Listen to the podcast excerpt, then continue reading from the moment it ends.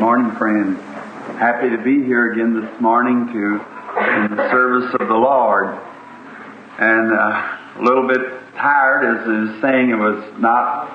I guess I had the flu too, but I was um, just overworked. I had five weeks straight, and it um, kind of just kind of run my resistance down. Although it never kept me from getting fat, I just keep getting fatter all the time. I, but most of my last meeting was more or less in just preaching, you see, and so it, uh, uh, well, we had quite a few healing services, but most was in the preaching service.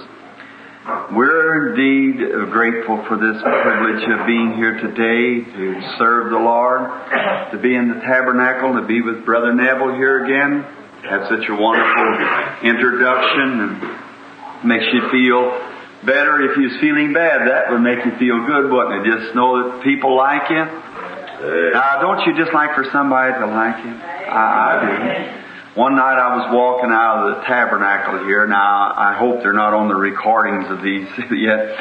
But I was walking out of the tabernacle here oh, a few years ago and some lady met me back there. She said, Oh, brother Bill, she said, that sure was a good message tonight. I said, thank you, sister. Oh, it made me feel good, you know. Walked over and some fellow standing there said, you know, I wouldn't put up with that. And I said, what? Said, oh, I don't want nobody to brag on me or say something. I said, just, I do, see. I said, just one difference between you and I, I'm telling the truth, you see. That's right. It really makes anyone, you, if you if you try, someone tells you you you appreciate it, the efforts that you make, it makes you feel a lot better about it, doesn't it? Amen. Amen. Now, today uh, I would like to make this announcement. If Brother Neville and the congregation be pleased in, with the good Lord, uh, I've tried it for about seven or eight years and succeeded twice. I would like to have a regular healing service next Sunday morning, if we could, just a regular healing service.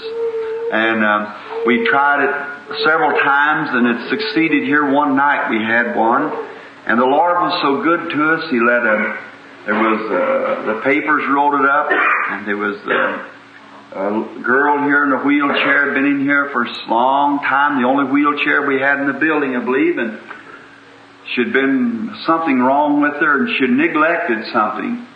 A call from the Lord and uh, told her 17 years or something she'd been in this wheelchair, and right here, when they packed her wheelchair up there and set her down, she got right up and walked out of the building, a normal, whole woman.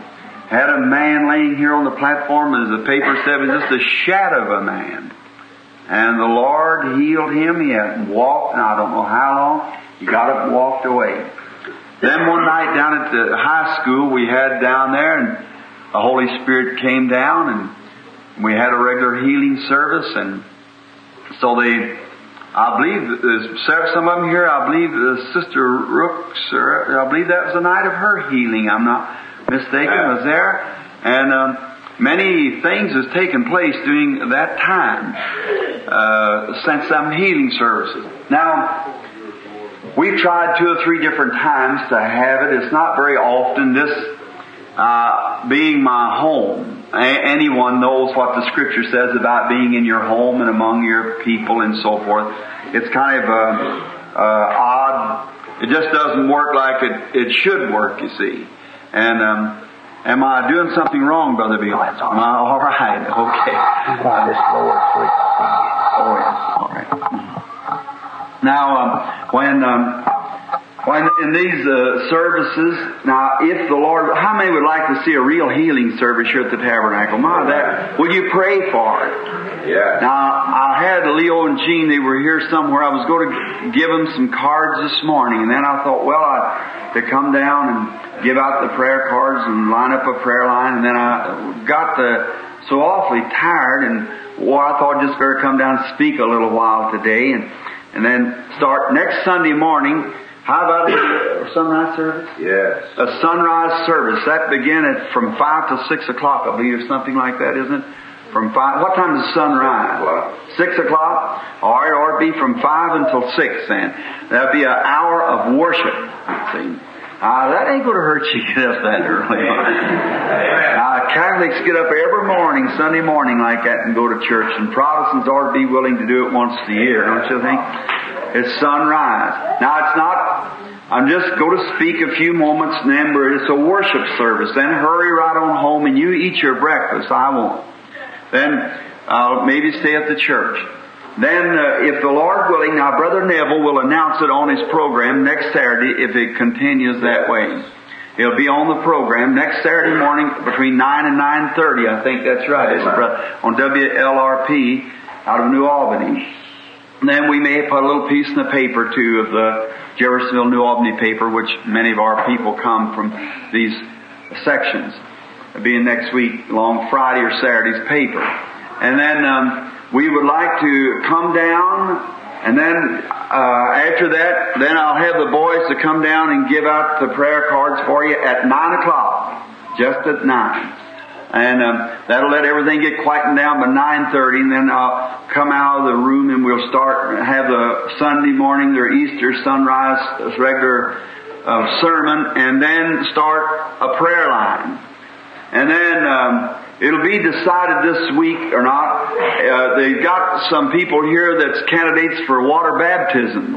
And Easter, I think, is one of the most marvelous times for baptism. And uh, we'll either have it Easter right immediately after the healing service or either the, that night. Uh, a baptismal service. And it'll mean a full day next Sunday. So be in prayer. And we're very grateful to the Lord. Just a little report now about the meetings. I heard brothers saying you all were praying. Amen. I certainly depend on that. My. When I see times are going real contrary, then I, I just think, well, somewhere there's somebody praying. And that encouraged me then to move up and go on. And um, I had the best healing service I ever had on the North America continent was in this last service. Uh, Brother Gene and Leo were out there at the time. The boy sitting here is on the Apache Indian Reservation. They give me one day to rest and I took it. I went up to the Indian Reservation, had the biggest meeting I ever had. or the best. And just one of the little sentiments that stuck with me so greatly was coming through the prayer line while the boys was out there and they taking my camera and their cameras getting all the pictures they could. And I guess there'd been 35 or more visions uh, out there and you'd speak to the people and they just couldn't, they, they don't respond like us because they can't speak and they can't, the interpretation, they don't have no written language and it's, um, it's kind of hard. They don't have no sentences and the, the Apaches, and they just start and just anything is so it's a group of words, and it's kind of hard to make them understand. Some of them can't understand English. The first vision I remember was a lady with her baby, and the baby was blind, and it told her what was Maris glaucoma, which is very familiar among the Indians, very much of it rather, among the Indians. And when the lady got into the line, her little baby was healed. Amen. Then coming along, the first thing come, I think, was about five, four or five mutes, uh, deaf, dumb people. Lord heal every one of them. And then they're just simple, just, Amen. just as simple. They don't try to figure out anything. They just believe you. And then you've got to instruct them right on the Lord. See, not on Amen. yourself because that won't work. but it's got to be on the Lord. And when they really see it, it's just like a bunch of children just tell them to go do something. They do it. Amen. And down along the road, there was a beautiful little Indian princess about so high, little black eyes, just as pretty and bright, but just as blind as midnight. And uh, Brother Marshall, the Indian um, missionary up there, he told me, he said, when he come down the line, bring her into the line, he said, Brother Branham, she's blind. And I said, those lovely big eyes, great, big, pretty, dark eyes. Said, yes, she's just as blind as she can be, Brother Branham. And I waved my hand across her eyes like that, and she, her eyes a stare, she couldn't see. Well, I, I prayed for the little thing and started.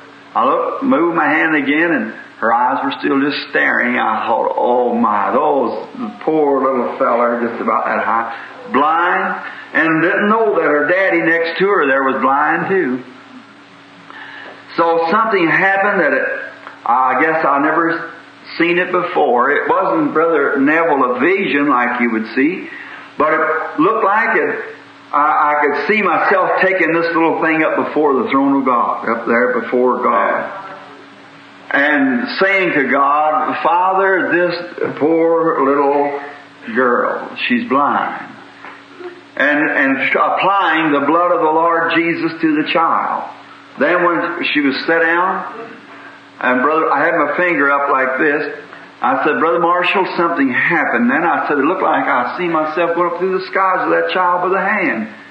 And I was moving like this, was talking, and I looked at those big eyes following my hand, going like that. There she was, with perfect, normal eyesight. Amen. And they passed her through the line. I guess the doctors or some of them down there, there's a bunch of well-dressed men standing out there.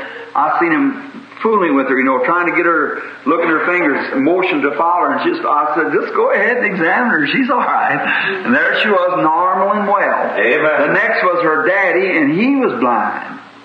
And God gave him his eyesight back normal again, and right on the ground. Just wonderful how our Lord Jesus will do. Amen. Now, those things doesn't lay with man, do they? They lay with God. Amen. I don't know whether Brother Cox's brother uh, Joseph sent down the uh, Herald of Faith yet. We haven't got it that roll. Uh, sir? Uh, you'll get it pretty soon. This case here on the front of it is a lady that was turned down the mails And how the Lord told her where she was and how she'd been, what, had taken place. And Mabel said she just couldn't live. And he told her, you see her stretcher laying there, that she just got right up and's gone home and just as normal and well as she can be. And on the next page is a very striking little article, Born Blind. I just might read, it'd be alright just to read this little paragraph here. It won't take just a moment. My son was born blind. Uh, he and I both were 100% toxin.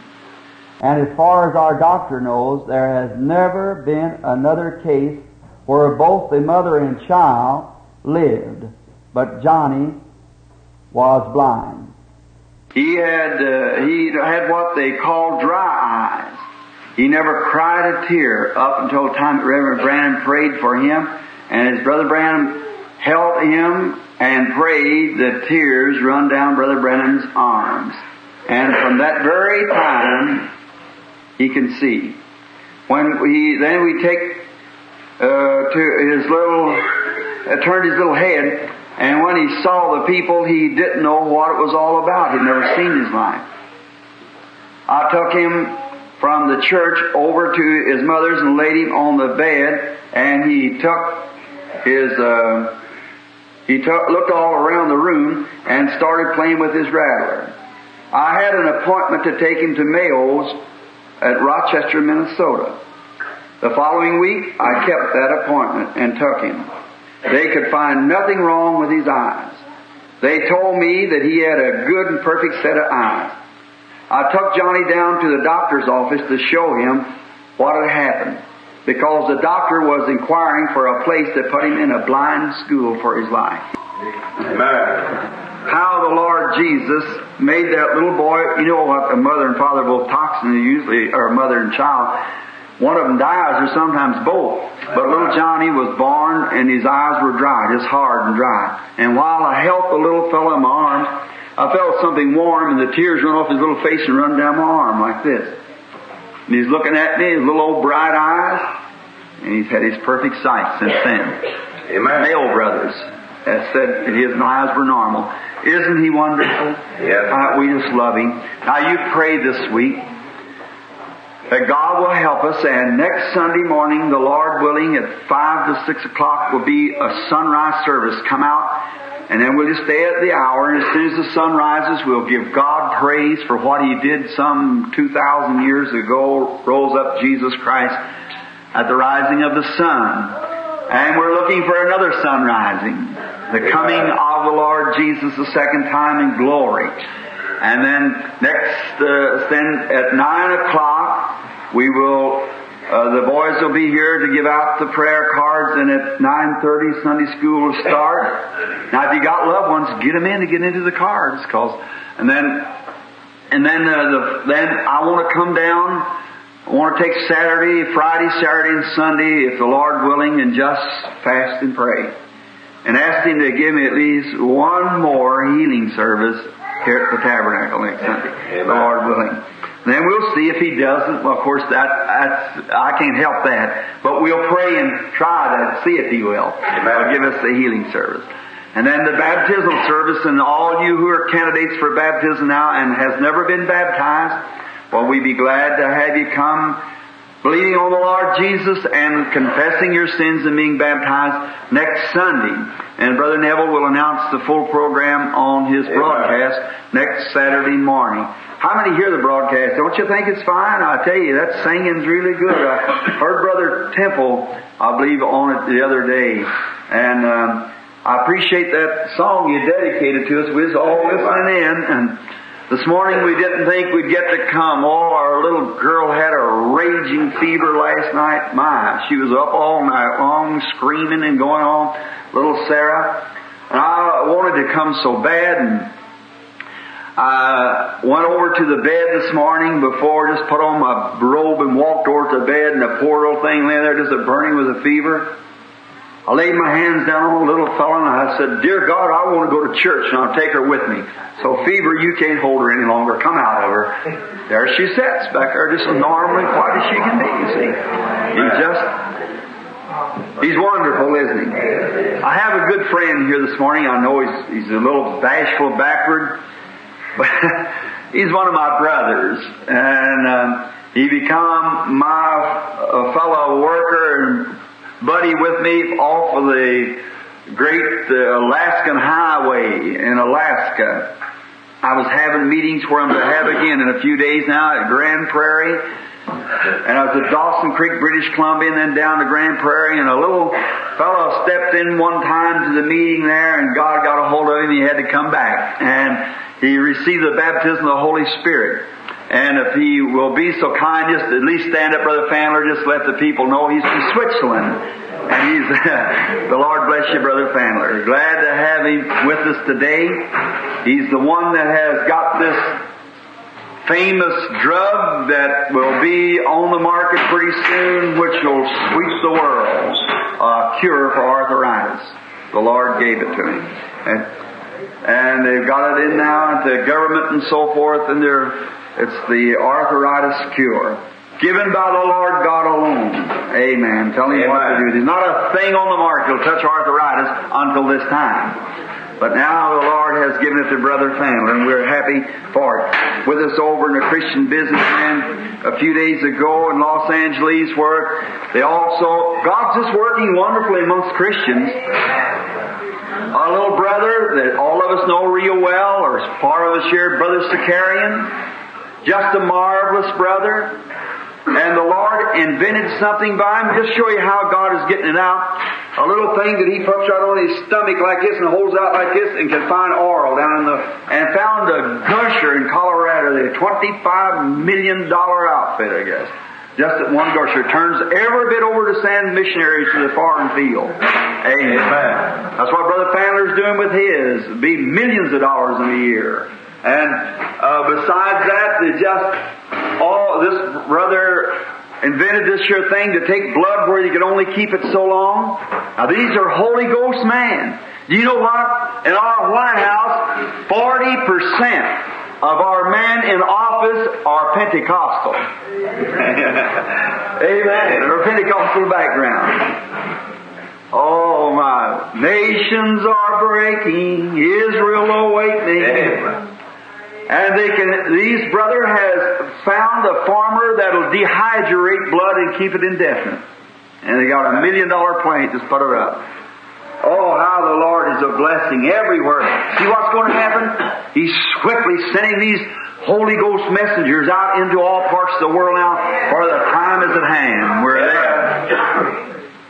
Not to pass out tracts, which tracts is ever so good.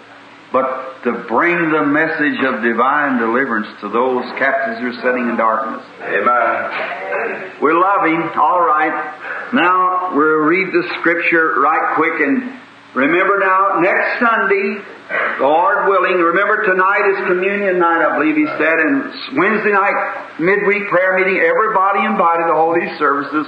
Next Sunday morning, 5 to 6 on sunrise, and 9 o'clock to begin our services for, or 9.30 rather, for the Sunday morning service and then the healing service and baptismal service.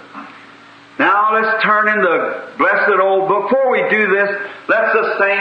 Where's Sister Gertie? She was up here a few moments ago. Would you come back just a moment? And I'll try not to keep you but just about a half hour if I can on a lesson this morning. Let's sing just one chorus of this marvelous old song, My Faith Looks Up to Thee. How many knows it? Is it in the hymn or do you I know? want to tell you in advance that 11 years and Sunday morning I was healed with cancer. Amen. Oh my, won't it be wonderful when it's all over? We're sitting over there telling about the story. Now everyone to him who's worthy, the only mediator, the only potentate, the Lord Jesus Christ, let's lift our voices and sing to him, My faith looks up to thee, thou Lamb of Calvary. Savior divine, now hear me while I pray. Take all my guilt away and let me from this day be wholly thine. Everyone from your heart now, all right. My faith looks up to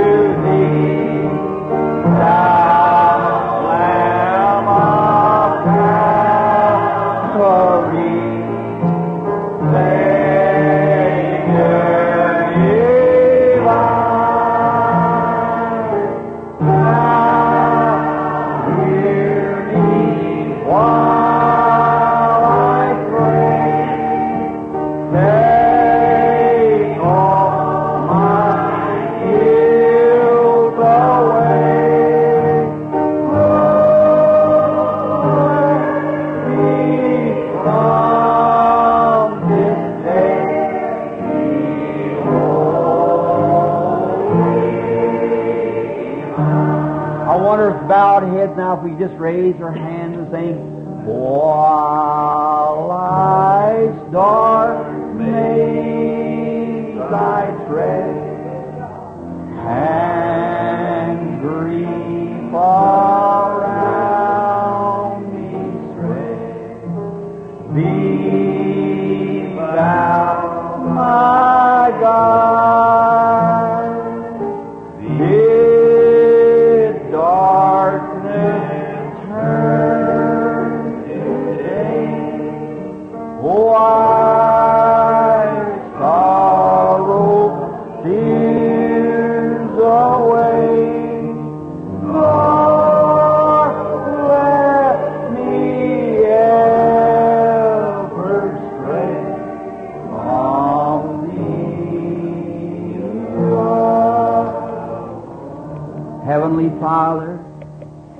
comes from our innermost beings today.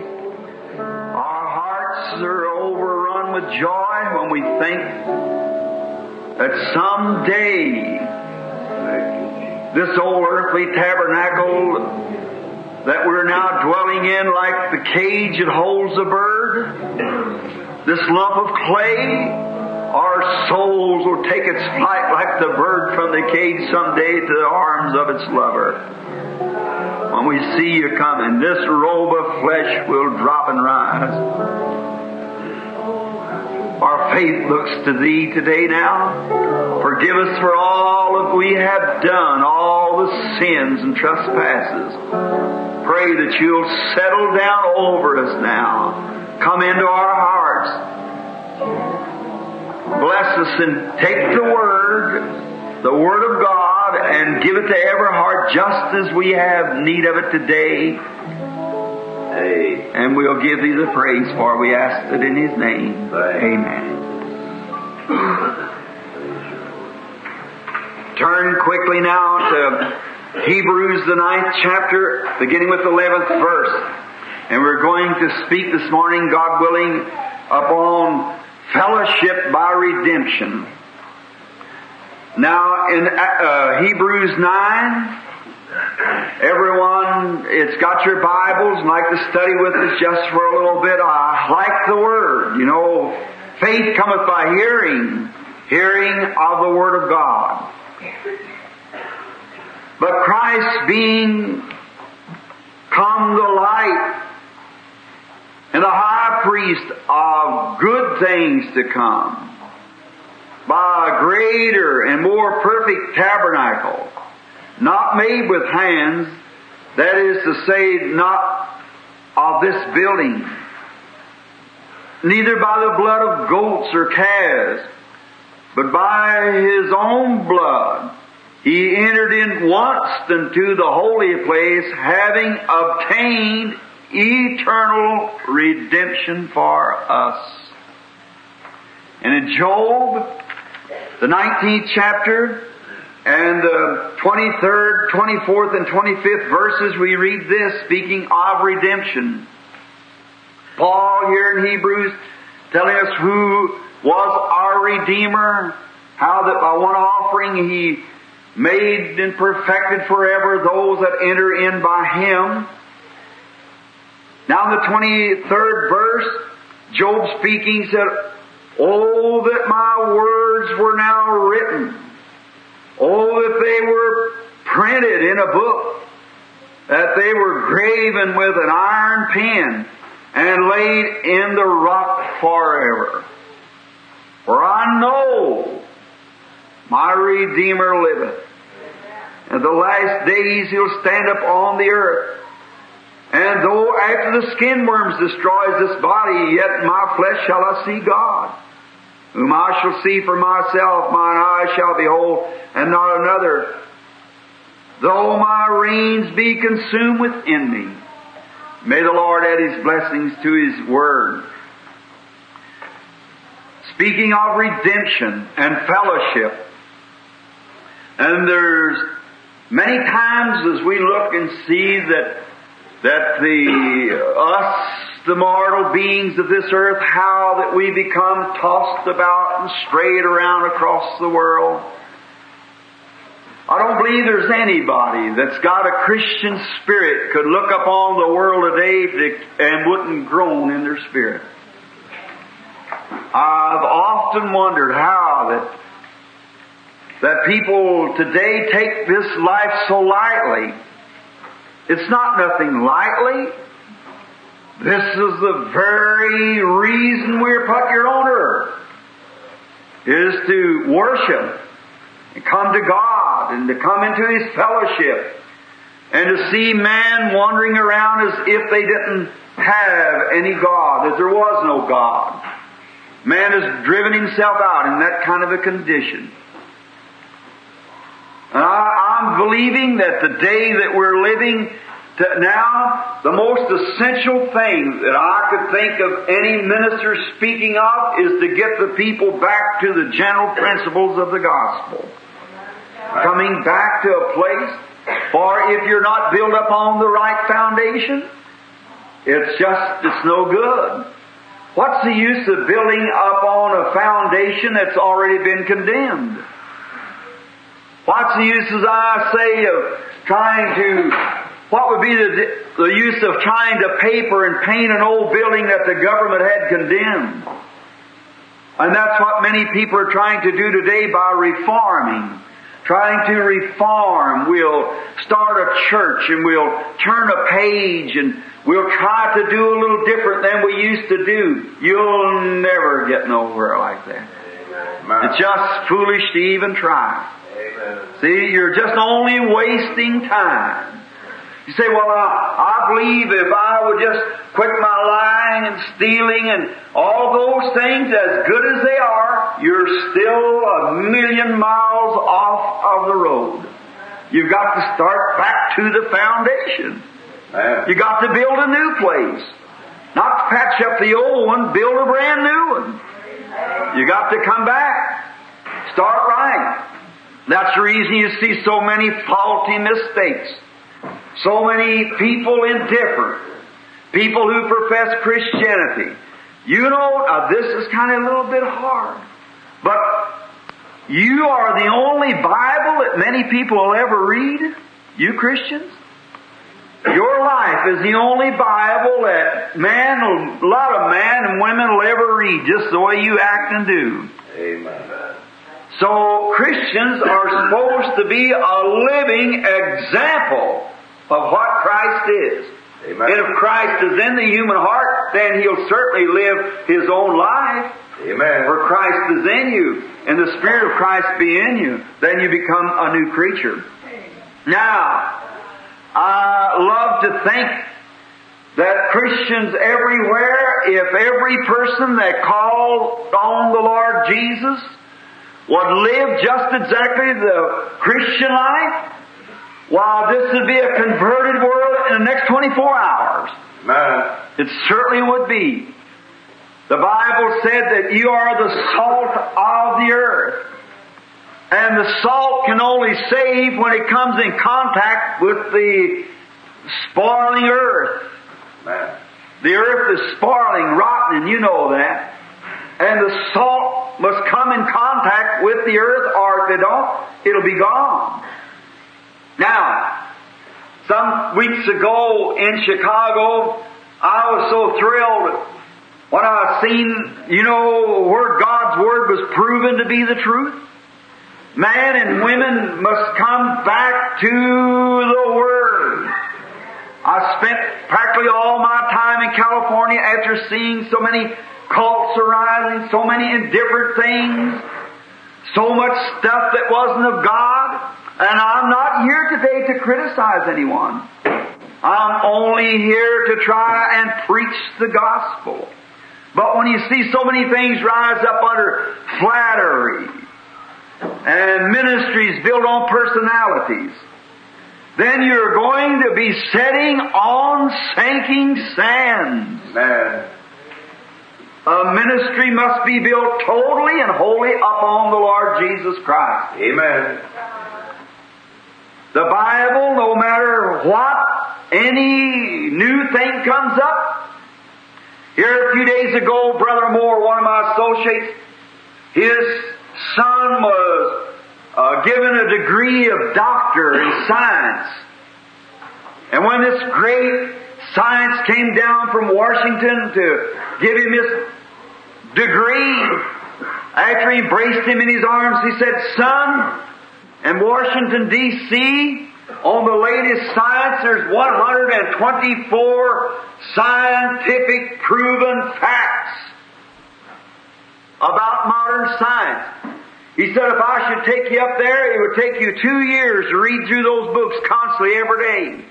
And said when you got through the, the 24 books of them, or the 124 books, he said the next thing you do, you'd have to forget every bit of it because they done found something new that'll outdo that. When he said that, I thought, but praise be to God, I know a book that's been here through the thousands of years. It'll never alter, it'll, nothing will never be added to it. Amen. It's the book of all the books.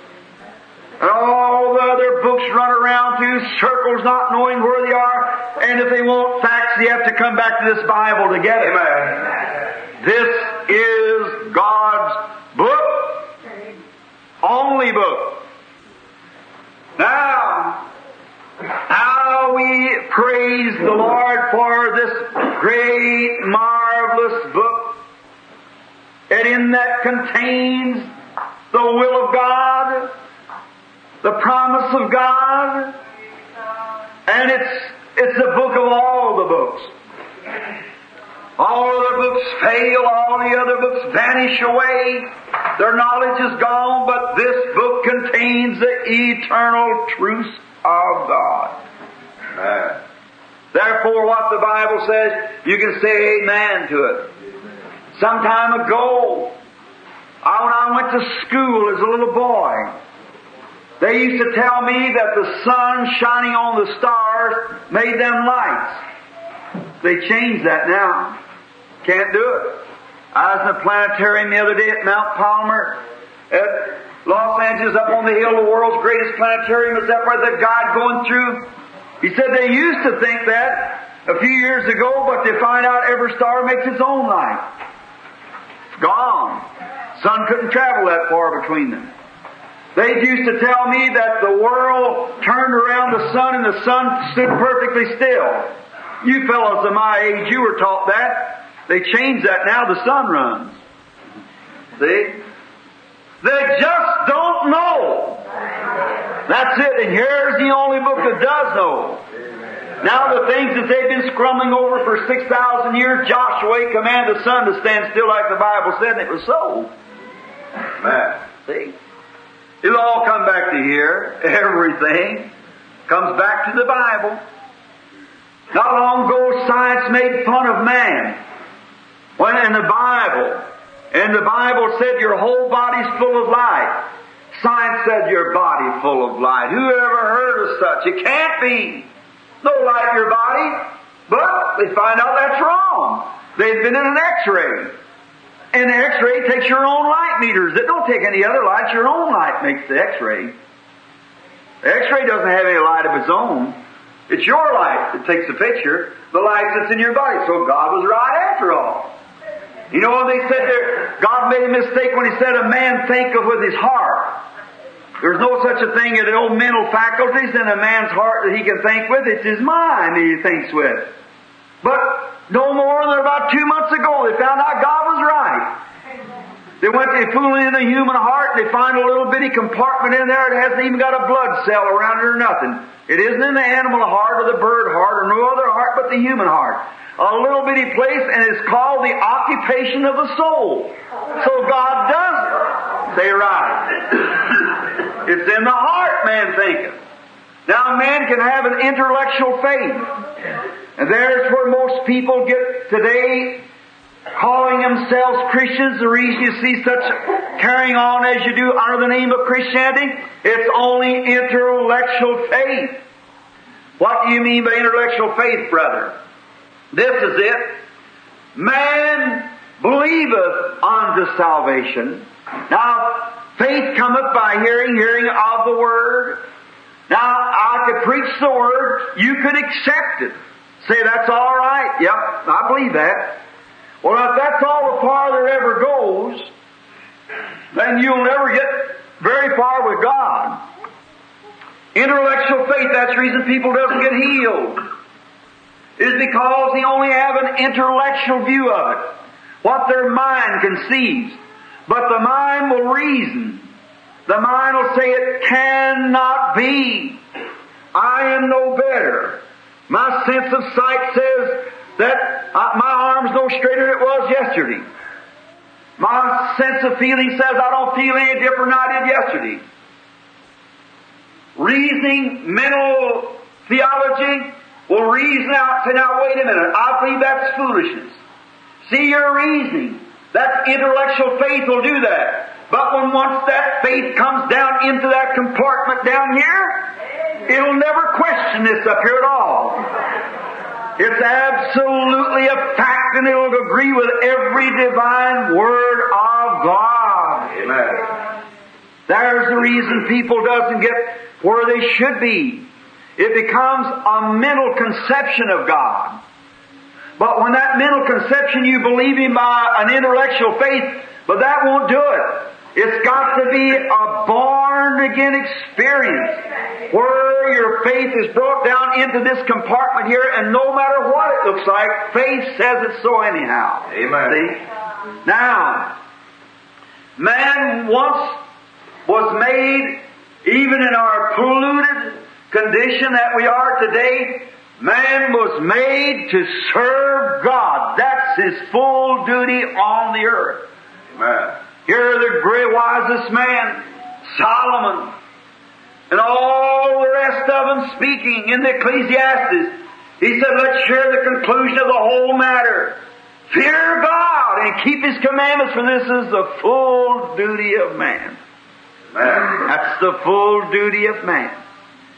We wonder why we're running along here. Men and women, why do we wear clothes and have to strive? And animals don't. God feeds us little old birds and takes care of everything else, but we have to shift for ourselves. It's because sin separated us from our Maker. That's what did it. Now, man, as he's moving along, you don't see the animal embedding himself. He can't embetter himself. If he gets any better treatment, it's got to come from some other source. He doesn't build himself a better house. He doesn't make himself uh, fries meat where he used to eat it raw. See, it has to be done because he there's nothing in him to give him a soul. An animal doesn't have a soul, but a man has a soul. And therefore that soul is a part of God. And even in its fallen state, yet it's the most greatest species of all the species of the earth is the man. And then get him in connection with his maker, he becomes a superman almost. Because he's the son of God. He becomes acquainted with his maker, with the creator of all things. And then when that man there, acquainted with his maker, becomes a part of his maker, becomes back into fellowship with his maker, every divine word becomes a living reality to him. And he believes it. No wonder people can't believe divine healing today. They haven't got nothing to believe with.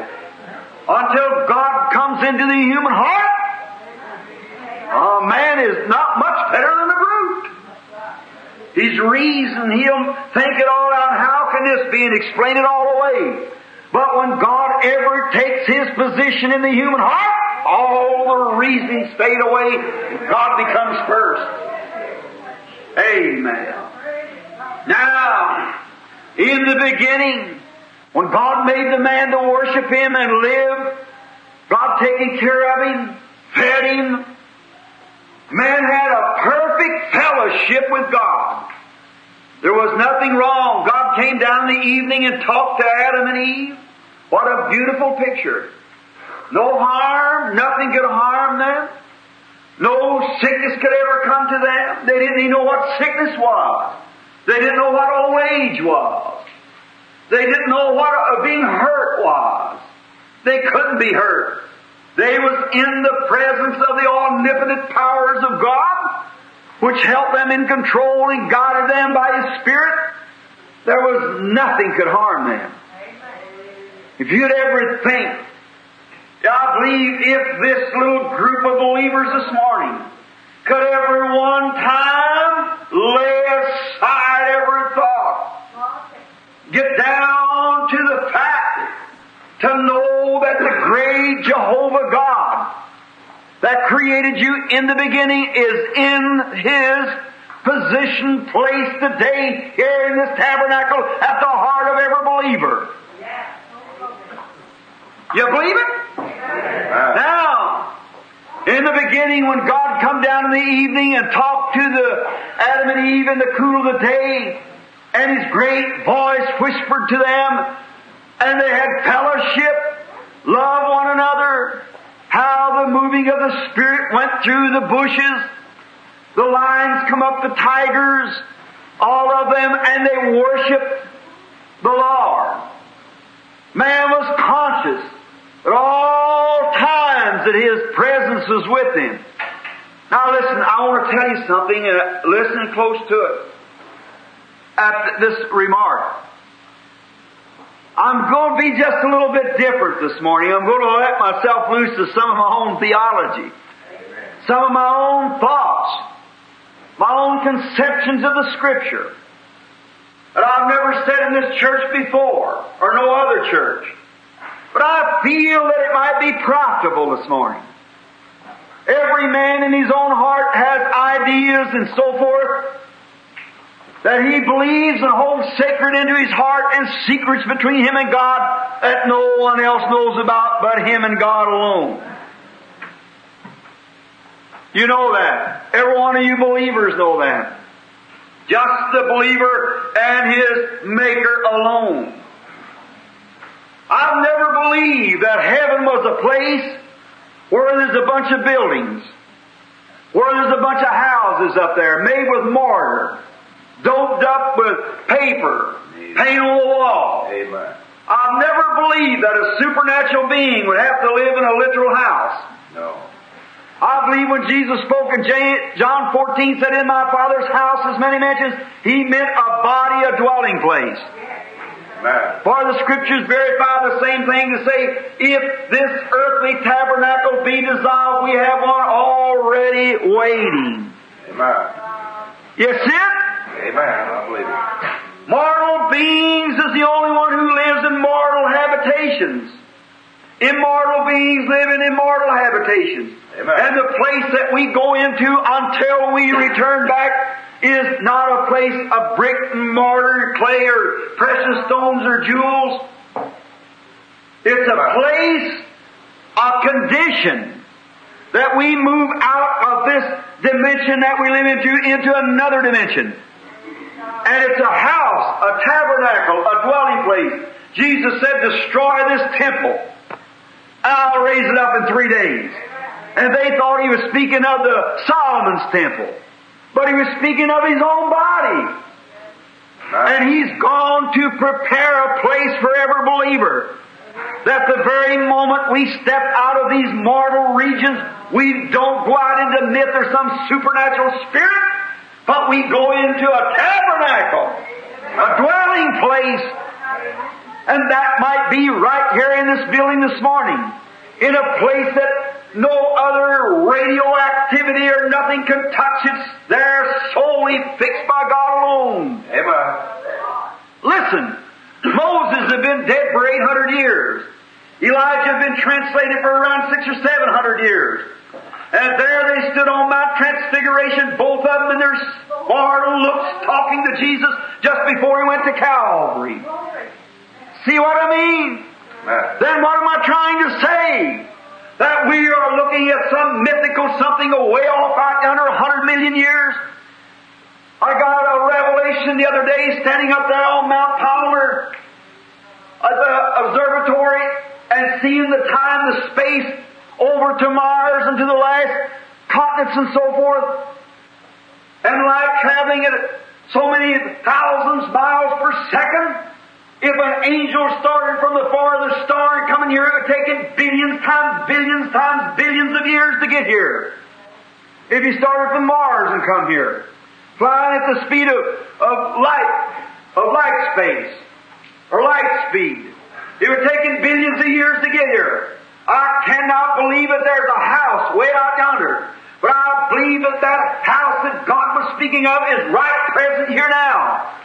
That that's the place where the mortal beings, when we cease to be mortal here, we step into immortality yonder, into a place, and I believe that's where Jesus is today. Amen. The resurrected Lord Jesus, not out yonder somewhere a million miles away, but right here present with us now. Amen. In the fourth dimension, people can prove that right through this room now is coming radio activity, radio messages. Coming right through this building now is coming television pictures. But it's too fast for our eyes. Now you go millions of miles beyond that dimension. And you'll get into a place that's just as real as television pictures is in this room this morning. Amen. There is the Lord Jesus Christ, the resurrected Son of God, standing here. And the reason that you can't see Him is because our heart has become tuned down to it. And the reason we can't see the, re- the television pictures, we're, our bodies are not set as instruments to pick up mechanical sent things. But when our body becomes in tune with God becoming a part of Him, then our soul can pick up the power of the Holy Spirit to vindicate the presence of the Lord Jesus Christ and all of His power and omnipotence. He has risen from the dead. Amen. He lives among us today. And He wants fellowship back with His people again. His great majesty, His glory is now spreading forth. And He's desiring the fellowship again with His people like He did in the Garden of Eden. Yes. I know it's a long ways around, but I want to get this picture to you. So you'll never forget it, no matter where you're at. If you're in the pool room, if you're in the gambling hall, there's somebody invisible watching you. If you're standing persecutions for the name of the Lord's sake, no matter what it is, mark anyone you wish to and watch the man will reap what he sows every time. If he's doing wrong, he'll never get by with it. If he's doing right, he's got to come into glory with it. Amen. You just can't beat it. It's God. He surely knows the very depths of your heart. He knows who you are and everything you've done. In the meetings, sometimes I watch how them visions become material. Oh, oh God, how can it be? When standing here a minute ago stood a man with his arms folded looking at me and I heard his voice talking to me and telling me things that's going to happen there that never fails. Amen. And yet he vanishes from me. And I know that there's a land beyond the river. There's a region yonder somewhere that the glorious persons of the great angels of God and His being Amen. are fellowshipping again. Amen. The fellowship. Yeah. God, back in the beginning, moved down and Adam and Eve's soul wasn't marred. They could hear the roars, see that beautiful light shine through the bushes yonder. It was Jehovah Amen. talking to them. Then sin separated them. They went off and sinned. God had only one preparation for sinful man to reach a holy God. That wasn't by self-righteousness. It wasn't by patching up an old thing. It was by death and resurrection. Amen. The only way God condemned the man in the Garden of Eden because he had sinned and his whole body was full of mire. And never can you ever turn a new page. Listen! I don't care how much you join church.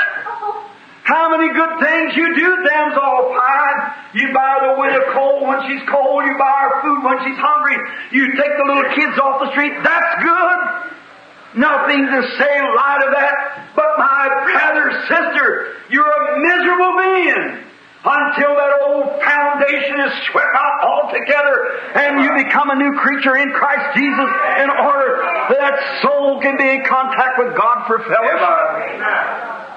You see it? Yeah. Then when you get into that wonderful, glorious fellowship of His being, all the little things just pass away. Oh, it seems so petty, so childlike. That's why we have the troubles. That's why you see professed Christians living this. Today they're all right and tomorrow they're all wrong and the next day they're, it's because they've never tore the old foundation down. They've never built upon Christ. now, notice him in his glory. Back there when he'd seen him, God felt so sorry for the poor fella. See him and Eve going away without going out of the fellowship. They had to shift for themselves. What could they do? They had a loving father who would take care of them but now. Through disobedience, cut off fellowship. No more fellowship. They had to make it for themselves. Had to till the soil and earn the living by the sweat of their brow. They had to get sick and die and all kinds of troubles and heartaches and disappointments. Why? Severed fellowship. No more fellowship with God. Couldn't be. That's where man stands today. That's the reason you see him on the street working on Sunday. That's the reason you see him out going fishing, hunting on Sunday. That's the reason you see him out here horse racing and automobile racing. Why you see him in pool rooms and dives and so forth. There's something in the man hungering for something and he can't find it. And this world can't produce it. And the church can't produce it on mental theology. Amen. They can't do it. A man's got to tear the old foundation down, and a man's got to be regenerated and born again and come back to God. Amen. Not turning new pages. You'll never do it. It might be good. I have nothing against it. The good works that you do, but that won't do it. Joining church won't do it. Taking your children to go into church won't do it. Until it becomes an individual affair with you. Until you become back into this fellowship. Then we know we pass from death unto life, for our spirit bears record with His spirit. That we're sons and daughters of God. All the old things has passed away, and all things become new. Amen. There we are. Oh my! When I think of that, how little these these little old things seems to be. My wife used to sing a song, The sands has been washed in the footprints of the stranger from Galilee's shore. The voice that subdued the rough billows will be heard in Judea no more. But the path of that lone Galilean, so gladly I'll follow each day, and the toils of the road will seem nothing when I get to the end of the way. Amen. There's something beyond the veil yonder that pulls the Christian. He can't explain, he doesn't understand it himself. But there's something in that fellowship that he has with Christ. Severing from there, he becomes a wanderer. That's the reason poor wandering American people today, poor little fellers out on the street, young ladies, young man, no fellowship at all. They go to church, they can't receive it there because the church is just so formal and ritual. Amen. They can't find it there. And they go down to the pool rooms, they can't find it there. They go out to the beaches of pleasure, they can't find it there. Satan gets on them, strips their clothes and everything. They live in all kinds of adultery. Poor little fellows pull up in a meeting somewhere saying, Oh, brother, I'll commit suicide. Can't find it? No. Sin separates a man from the fellowship. Now, friends, it's only one road back. Amen.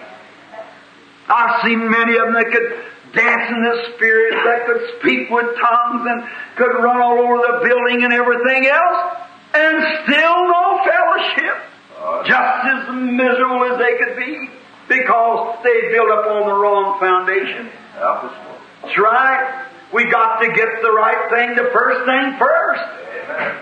If you don't, your whole starting's wrong.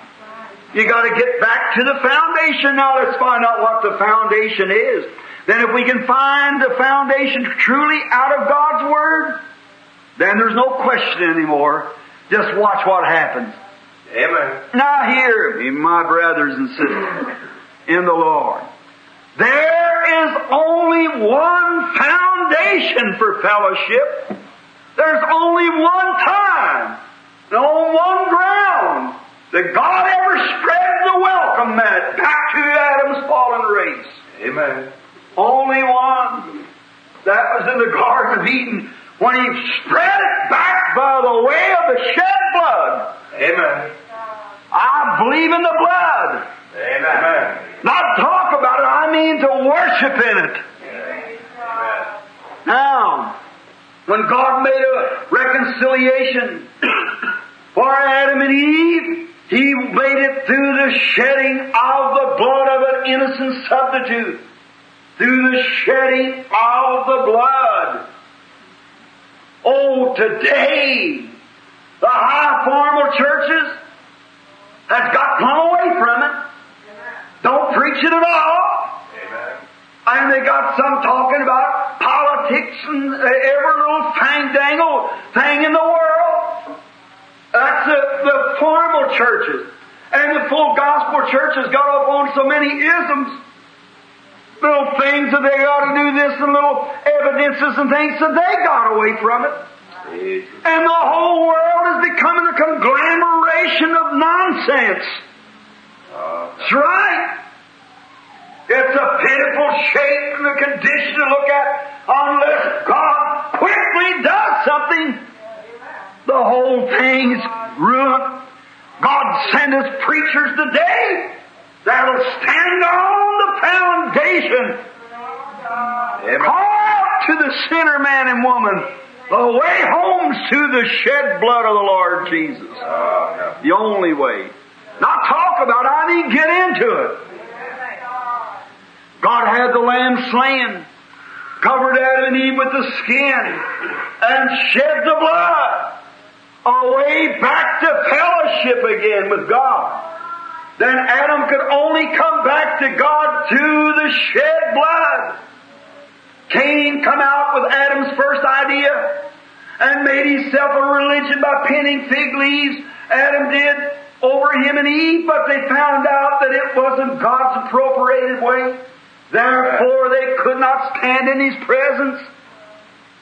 And today we still use self-sufficiency. Amen. We use all the different ideas and vain philosophies of man, and it's absolutely naught. Amen. Jesus said, Man worship me, teaching for doctrine the traditions of man. Amen. Worship in vain. You could worship the Lord and still not be worshipped in the right way. It would not be reckoned to you for reconciliation. Amen. Now, Tabernacle, I want you to think on this. Just not let it pass by and say, Brother Bill come in and said so and so. Take it in your heart. Amen. Ponder over it. Why do we have our ups and downs? Why does things go the way they're going is because first we got to get back to the foundation. Amen. Now Adam thought surely if he discover his nakedness supper he'd be alright. Man think the same thing today, I'll go join church. Maybe a lot of people say, I want to be like the other, so I'll just, I can believe I can clap my hands till I shout. Others say, I believe if I just spoke with tongues a little bit, I'd be alright. And you can get a confusion of voice and not speak with tongues, or either you can get the real speaking in tongues and still not be right. Paul said, though I speak with tongue of men and angels, I have not charity, I'm nothing. Hallelujah. You say, well, if I could go out here and lay hands on the sick and they get well, I'd be all right. Paul said, many will, Jesus said, many will come to me that day. Say, Lord, have not I cast out devils in your name? In your name have not prophesied, preached, have in your name I've done many mighty works. Then I will confess unto them, I never knew you. Depart from me, you workers of iniquity. Coming some other way. Amen. Let it sink deep now. Coming some other way besides God's appropriated way. The blood. Adam come out with just as good a covering, just as fundamental as he could be. But it was the wrong thing. And today, people have churches and join, put their name on, go to reform, stand up and take the communion and do different things, just as religious as they can be. But still, that isn't the way. That isn't what God said. Then, upon the basis of the shed blood, Adam and Eve had a road made back home again to fellowship with God. Amen. It was used all down through the ages. All down through every age. It was used. Job, the oldest book in the Bible, back to our uh, scripture reading. He used it. The book of Job was wrote before Genesis is written. The book of Job is the oldest book in the Bible. Now, of course, Moses wrote Genesis several hundred years after. But Mo- Job, now the only way that he had to come to God for fellowship was through the shed blood of a lamb and a burnt offering. And one time God had blessed him and he'd become a great man. He had riches piled up, camels and ox and sheep.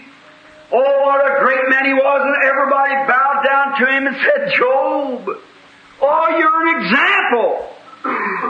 Then Satan, the accuser, come up and said before God, and God said, Have you considered my servant Job a just man, a perfect man? There's none like him in the whole earth. Think of it. None like him in the whole earth. He said, Sure, you got a hedge around him. And that man's got everything, good health and good strength and plenty of money and plenty of everything. Sure, he can serve you. But said, let me have him a few minutes. Said, I'll sure take him apart. And said, I'll make him curse you to your face. Now notice, oh, I love this. Amen. God knowing the heart. Job had only one way, that's through fellowship. Yeah. Through the shedding of the blood, he had talked to God. He knew that he was. God had confidence in Job because he'd had fellowship with Job. Amen. Oh God, may the Branham Tabernacle see that today. The only way God can have confidence in you is not because you do something with your faith, do something, but when you have fellowship. Amen. Amen. Amen. Fellowship. Great Baptist revivals on now. I heard a Baptist preacher say the other morning at the Churchill Downs there'll be more Baptist members out the Churchill Downs than will attend the Baptist revival. That's the truth. Why? Because the Baptist church is let out. They become Baptists by members. They become Baptists by joining church. They become Baptists by a baptismal pool.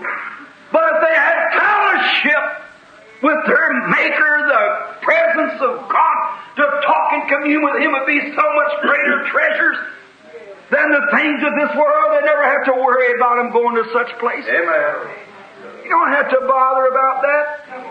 If a man ever comes into fellowship, Amen. You could tell me what a great God Brother Neville was? How fine a man he was? If I just heard, that's all right, I'll believe it. Oh, sure, I'll believe it. But I'll never know personally until I fellowship with him a while. Amen. Till we sit at the table together, look across the table and lay our hearts out before each other, and our spirits begin to blend together, Amen. then I about know what he's made up of. And until you might hear of Jesus by preaching, you might hear your mother say he's wonderful. You might hear a minister say he heals the sick, and he might have sent his power forth and healed you. But you'll never know what it is until you've sat down once with him Amen. in fellowship. And your spirits blend together, bearing record with each other. That's your sons and daughters of God. Then old things pass away. You don't have to worry about the world no more. For by one offering he has perfected forever those who have fellowship with him through the blood Amen. the fellowship. Now, God had confidence in Job. He had fellowship with him. And he knew that Job could trust him. So he said, All right, Satan, you go on. He's at your hands, but don't you take his life. You do anything else to him. So Satan, good at his office, away he goes, and he kills all of Job's children. I want you to notice a little thing. Job kind of had a, a pre-thought of that, I believe. Did you notice? When his children, all of them got together one day, they had a great big banquet. That's where you usually get in some trouble. Going to these big parties. The office will throw a big blowout. You'll go down on Christmas Eve, as Billy Graham said in the paper the other day, and get right good and drunk for your first time, you have to let vent to your soul. Yes, you've been pinned up so long, so you just have to get out and let your soul go a while. Just have to go out and have a lot of good time. Kind of release yourself on a vacation. Brother, that shows you've never had fellowship with Christ. If a man or a woman has ever had a real divine taste of fellowship with Christ, I'd rather have it than all the vacations and things in the world. Sure! If you want to give me relax, let me feel Christ. Let me talk to Him a little while my burdens roll away. Amen. All done. No. Praise the Lord. I'd rather talk to Him than anything I know in the world. Amen. Have fellowship with Him. So God know that Job had tasted. David said, taste and see the Lord is good. Amen. Just taste after Him once and see if He is good. It tastes like honey in the rock. Now, the great fellowship. So Satan comes down, but before he come down, Job said, now my children's out on a party tonight. I wonder if we couldn't have more fathers and mothers like Job. Parents. Said my kids are out on a party tonight. They've called in some of the worldly neighbors. Now, perhaps maybe they might sin. Oh my. If mothers done fathers more of this, they wouldn't have any juvenile delinquency. Kids wouldn't be running the streets like they are. Uh, See? Said now, peradventure, if they might sin, I'm going to offer an offering for each one. That if anything does happen, they'll have a bloodshed way to come home by. Amen. Oh my. I'll offer it for them. So here's for John. I'll offer sacrifice, God, for John. Now, if he happens to stray off the road down there, the Holy Spirit hasn't come yet to lead him. So if he does stray off the road, Lord, I'll make him a path here. Amen. Oh my.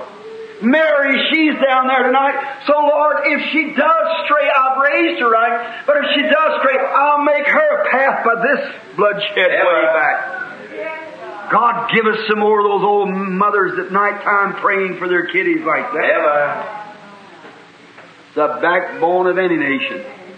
All right. I'll make them a path. So after a while, the wrath of the devil come down and killed them every one. Went out and killed all of his sheep and all of his cattle.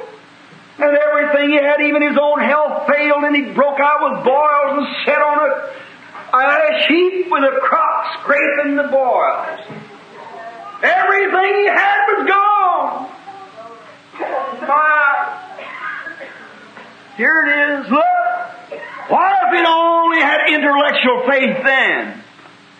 His reasonings would have said, when Belshazzar and all of them come down and begin to say, now looky here, Job, I want you to reason this thing out now. Now looky here, it shows that you're wrong. Your whole theology is made wrong, Job. Because, did you see, God turned his back on you. You joined the wrong church. You see, Job, look, everything's gone wrong. But Job, if that's all he would have had, if that's all he could have thought of, his own mind would have told him, reasoned it out, and said, I believe they're right. I believe they're right. But, amen. Job had fellowship. Said, no, I haven't. For I'm basing my faith upon this one thing that I have talked to him. I've come his provided way. I've come by the way of the shed blood, that's what he requires. And I'll talk to him, and my soul lives in him. Amen. There you are. Fellowship. Nothing like it. Quit your formal worship and get into fellowship with him once. Amen. Stop this going to church on Sunday and saying a little prayer every night before you go to bed and really get out and come into fellowship. My, you'll hurry up and wash the dishes so you get back to fellowship again. Reading the Word, talking with Him. That's what we need. That's what the world needs today, Christian friend. That's what you need. That's what I need. That's what the whole world needs is back to fellowship. The fellowship with Him. Knowing, Paul said, the fellowship of His suffering bearing persecutions with him. You know, Paul was a, he was a man who had suffered with Christ. And when that slave over there had run away, I like that, Paul had borne so much persecutions, so many pains of Christ. So when that runaway slave run away, Paul said, wrote back to his master after the slave had become converted, he said, don't treat him as a slave anymore. Said, treat him as a brother. Said, if he owes you anything, charge it up to me. Hey. When I come, I'll pay you. See, he had been so in fellowship with Christ in his suffering till he knew what it was to be an outcast. Do you know what it is to be an outcast? Amen. He knew what it was to fellowship in his suffering. So he knew how to sympathize with others. That's the reason Christ became human. That he might know the groans of sickness. That he might know the heartaches of disappointment. That he with us might have fellowship together, for he's been partaking of life like we have, of disappointments and heartaches and sickness, for he bore our sicknesses and our troubles in his own body. Fellowship. Notice now quickly, we've come to the close of this fellowship talk. Now Job had fellowship, and what a marvelous time it was. And so God could not, uh, Satan rather could not shake Job away from this fellowship. So his wife come out the last resort. Satan said, I'll get into his wife and I'll make her. The kids couldn't do it, so I, and uh, losing all his riches couldn't do it, losing his health couldn't do it.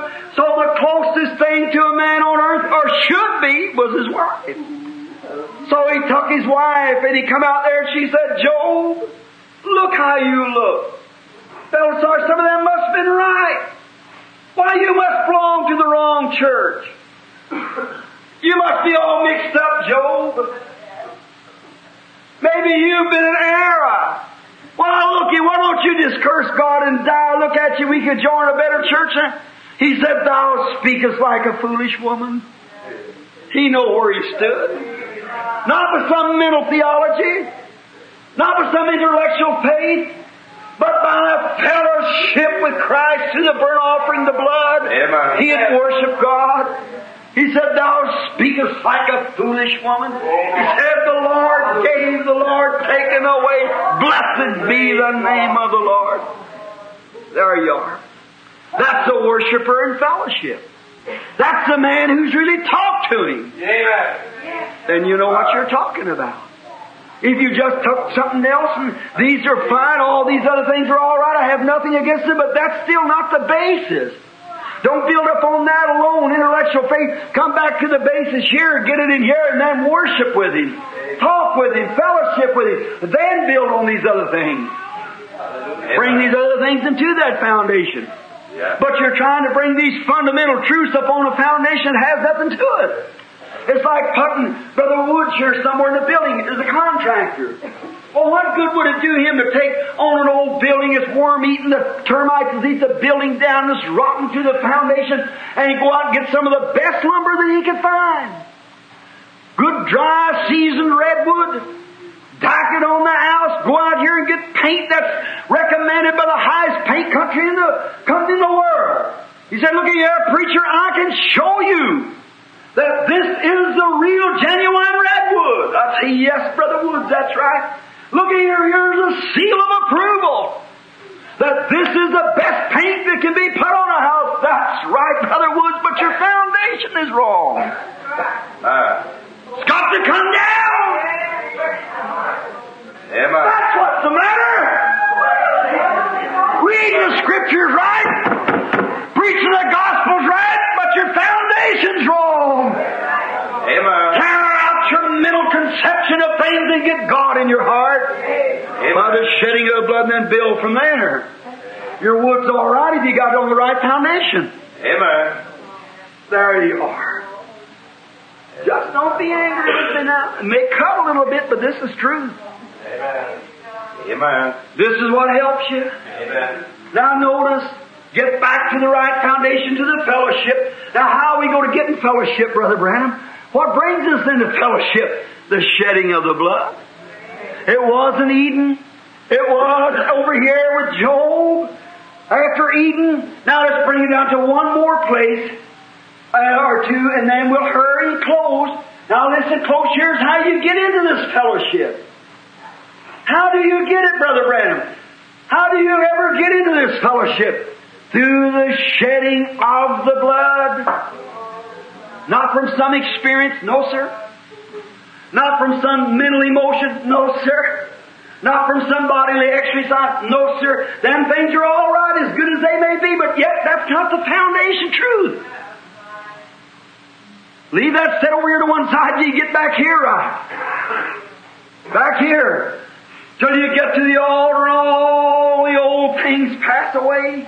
Hey. A peace that passes all understanding comes into you. You can hate no more. You can envy no more until something that makes you love the worst enemy you ever had. Amen. Not imagination.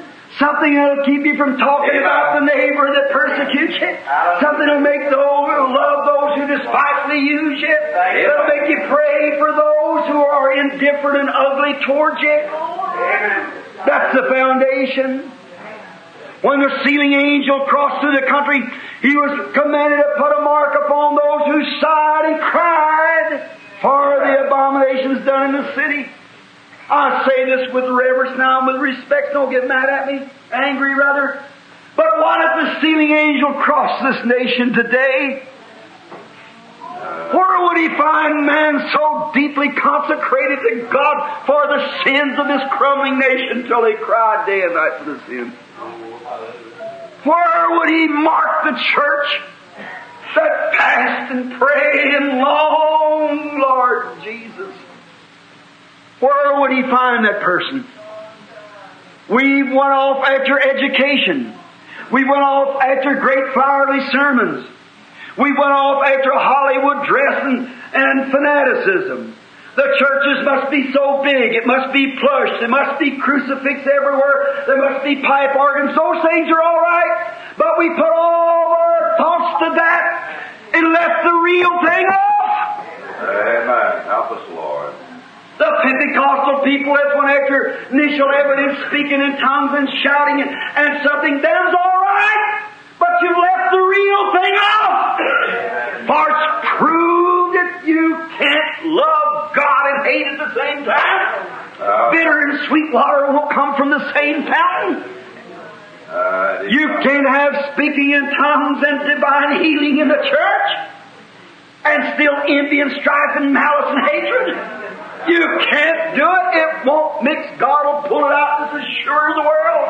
Amen. Got to come back. That's what happened to the church. You say, are you against speaking in tongues? And it's, no, sir, I'm for it. It's God's word. But I see where the church churches went off on a bunch of fandangled stuff and's never come back. Never has recognized yet because they do these things in malice and hatred and strife, mixing the same in oil and water won't mix. Man. See what I mean? Let's come back. Let this little unit this morning here at the Branham Tabernacle purpose their heart. We're coming back. Amen. We're going back to the foundation. God created me a right kind of a spirit. Created me a love, a peace that passes all understanding. And Almighty God, from there build me then. When I see anything going wrong, let me go back to the foundation and start again. Tear off the boards and come on back down again. Let's be built right, cause it'll only cause no matter how high you build, it'll be a heavier fall when you Amen. do fall. Amen. Amen. Oh, people.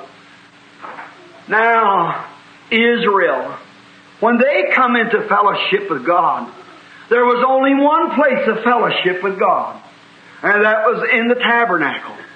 In the tabernacles were the bleeding sacrifices going all the time.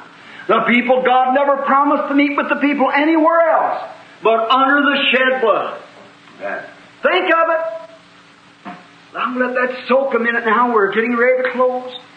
Look, God has never promised to meet any man upon his merits, upon how good he is or how good she is. He's never promised to meet them there. There's no fellowship with God upon your own merits. The only place there is fellowship is under the shed blood. From Genesis to Revelations, it's only through the blood. Innocent substitute to cover the guilty, penitent sinner. Only the blood. Now notice quickly, Israel went to the building, they shed the blood, and in this building was the only place that God would meet and fellowship with the believer. In the building. That's where the shed blood was. The lamb died at the altar daily. The blood went on, the black smoke hung over the tabernacle, and God could not see the sin, so the people went beneath the blood and had fellowship. Now watch. Over in Exodus about the 19th chapter, we find out when the children of Israel were starting to take their journey. Give me your undivided attention for a minute now, before we close. God said to, to Moses, He said, I want you to go out there and take a heifer, a red heifer, a red heifer that never a yoke come upon. And I want you to take her and slay her. And uh, then I want you to, when you slay her, let Eleazar the priest stand and witness it. And when he does, while the heifer's dead, go strike his fingers in the blood and put it upon the congregation, upon the place of the worship, seven times over the door like this, seven times over the, before the ark, the public worship place, and then take the heifer and bundle her up and burn her. And take her ashes and mix it with scarlet wood and hyssop and cedar. Oh, wish we had time to go and see what those har- scarlet wood and hyssopus cedar, you'd find out Jesus wasn't died on a dogwood tree as they say he did. Notice, then burn it all together and lay it up in a clean place on the outside for a waters of separation. And every time that a person's out of fellowship, he must come and have this water of separation sprinkled on him, then he can come into the fellowship. Outside of that, he can't come in. Now watch how beautiful this is now before we close. Uh, first, the red heifer, the color red means something. Now red to us means danger. It's a bad sign to see red. Means stop, it's danger. And also red in the Bible is a covering. Red is an atonement. Red is a safety. You remember when the harlot Rahab let the spies down on the red string to safety? Always safety under red. Now the blood is red. Now look, you take the scientific research and you take red, a piece of a red goods, a red piece of stuff, cellophane, and look to add a piece of red, and red through red looks white. Try it. Take red and look to red, it looks white. While we to wrongdoings are red, though your sins be like scarlet red, through the shed blood of the Lord Jesus, God looking through there, red through red looks white. They shall be white like snow. Amen. See? Not through your something else, but through the blood, the only place that He can fellowship. Outside of there, your own righteousness, He'll never see it. Your good works, He'll never know it. Until you come beneath the blood. Then He sees you as His own beloved Son or His daughter. Red to red looks white. No matter what you've done, sinner friend, when God looks to you, your confess your sins as being wrong, and God looks to the blood of the Lord Jesus, He sees you snow white. No matter what you've done, He's looking through you through Christ's blood. You're redeemed. Precious thing. God will never condemn you no more. He can't condemn you. When God made the first man, He made the heavens and earth, and when God stood back on the old creation and looked up on it, He didn't look up on it to judge it. He looked up on it and said, how good it is. He admired it. Oh, my! You see it? He looked and seen how good it was. Everything is perfect. The trees and everything, the man the woman, it was all perfect. He said it's very good. Ah. But now Satan perverted that. But if God could not condemn His first creation, how much more is it impossible for Him to condemn His second creation? Amen. When you are created anew in Christ Jesus. Amen. You can't do it yourself no matter how much you want to. You can't do it. It's a gift of God. No man can come to me except my Father draws him. And all that comes to me, I'll give him everlasting life and will raise him up at the last day. Amen. And when God has born you anew by the Holy Spirit, He can only look upon you as a perfect work because He did it Himself. Amen. Glory! Amen! All right. That's good. Amen. He can't condemn you. For you are His workmanship. Amen. Praise the name of the Lord Jesus. Oh my, I feel like shouting like the Methodists. Think of it. You are God's workmanship. He did it by how sovereign grace. Amen. Not because you jumped, not because you went to church, not because you turned a new page, but because God, by His mercy, Amen. brought you into Christ in the fellowship and looks upon you as a perfect work of His own. Amen.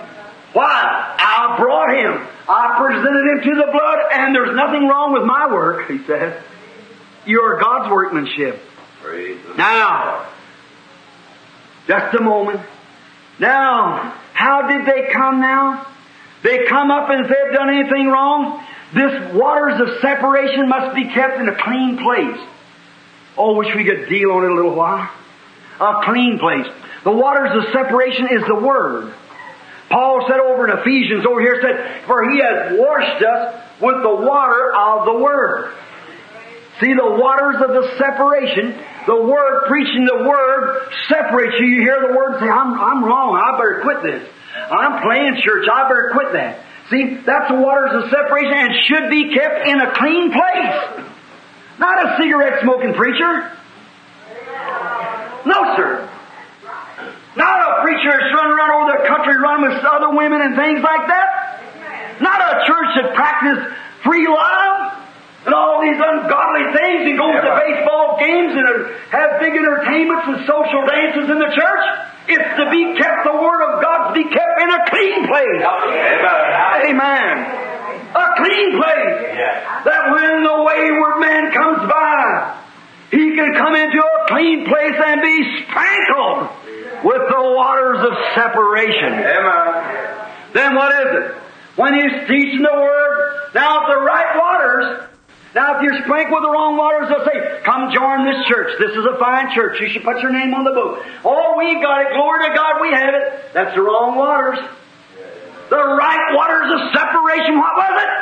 It was speaking of an innocent substitute who died for a guilty sinner. The red heifer died, which was a type of Christ. And remember, never a yoke on its neck. Christ was not yoked with any organizations. He didn't fool with them at all. He wasn't yoked up at all with nothing. We had a little time to go on that. all right. But it was made of water separation. See, it doesn't brag on a church denomination. It doesn't have nothing to do with it. It only speaks of a dead substitute who died in your place. Amen. Not us people. Not our big church. Not our organization. But what was it? Of an innocent substitute who died in your place, which was Christ Jesus the Lord. Amen.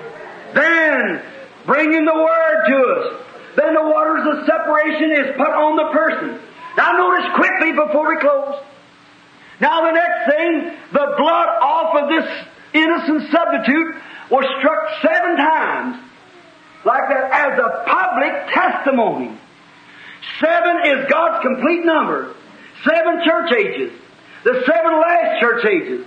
Church of Philadelphia, the Church of Laodicea, the church, every church age must come through that same shed blood. Ever. Now, the man's come, he sits in the congregation, he's heard the word. Now watch, he wants fellowship. He can't come into the building.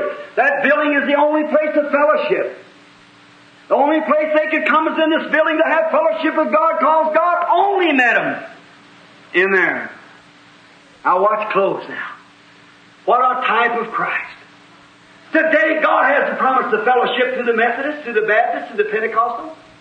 He's promised the fellowship in Christ Jesus. That's where your fellowship is. You can have fellowship with your man. Mankind to join, you can go join the moose, the elk, or the odd fellows. Those lodges, they're alright. They're fine. But that's not what I'm talking about this morning. I'm talking about the fellowship with Christ, the eternal one.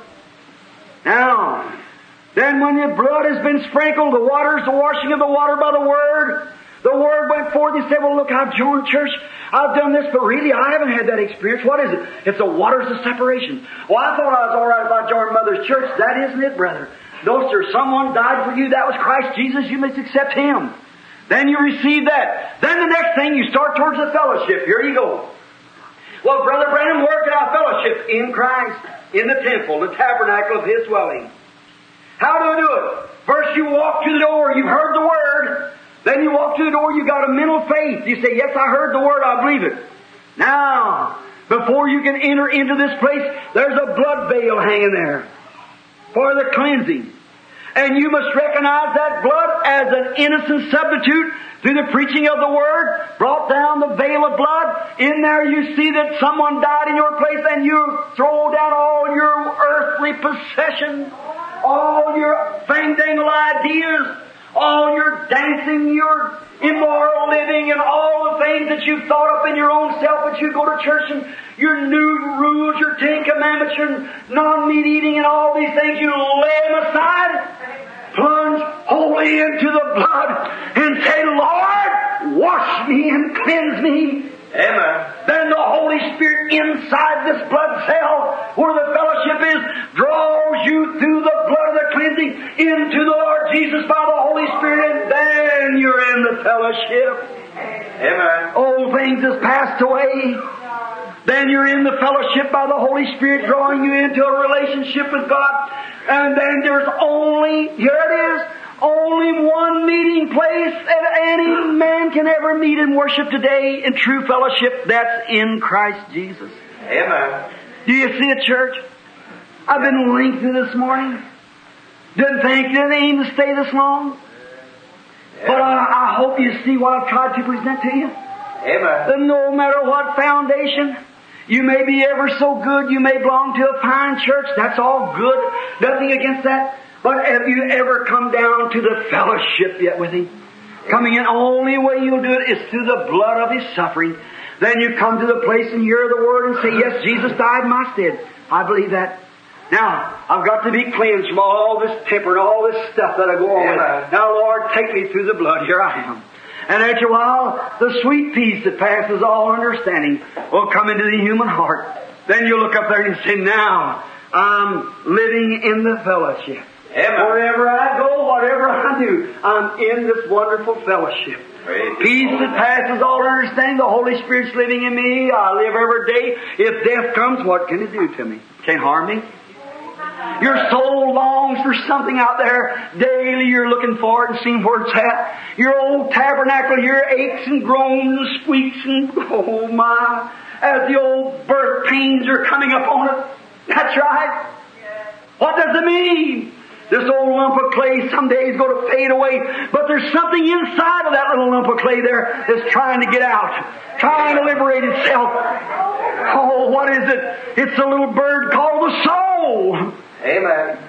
And the only way it can free itself one morning, the clay will break away and we'll drop and rise as ever sees the everlasting prize. When the soul goes to meet its lover out with both arms out, the only thing that's keeping it here is this little rackety bunch of clay. And the only way that God can preach the gospel today is through that lump of clay. And that's why He's keeping you here. And that's why you sick people have a right to come to Christ. Say, Lord Jesus, if you'll only heal me now, I'll go, I may not be a preacher, but I'll talk about it. I'll do everything that I can. Amen. You are the vine, I'm one of the branches. Now the vine doesn't bear fruit, the branches bears fruit. Not the vine, the branch. The vine only puts the energy into it. The gospel can be preached by Christ. If you open up yourself and be a branch that'll bear forth fruit. Amen.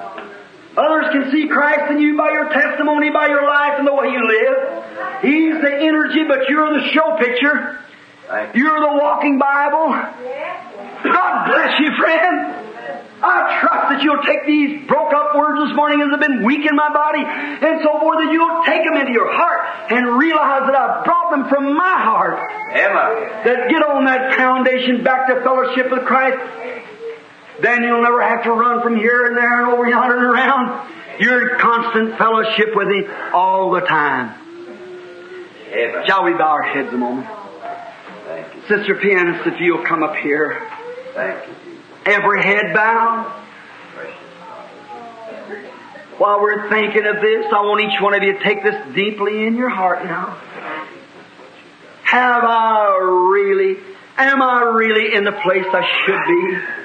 Have I really peace that passes all understanding? Have I really the fellowship that I really need with Christ? Do I talk with Him? Is my heart burning to talk every day? When I miss my little time of prayer, does my heart just yearn to get to Him? If that's not your state, friend, come today, won't you? You will, only thing you'll have to do is just accept Him.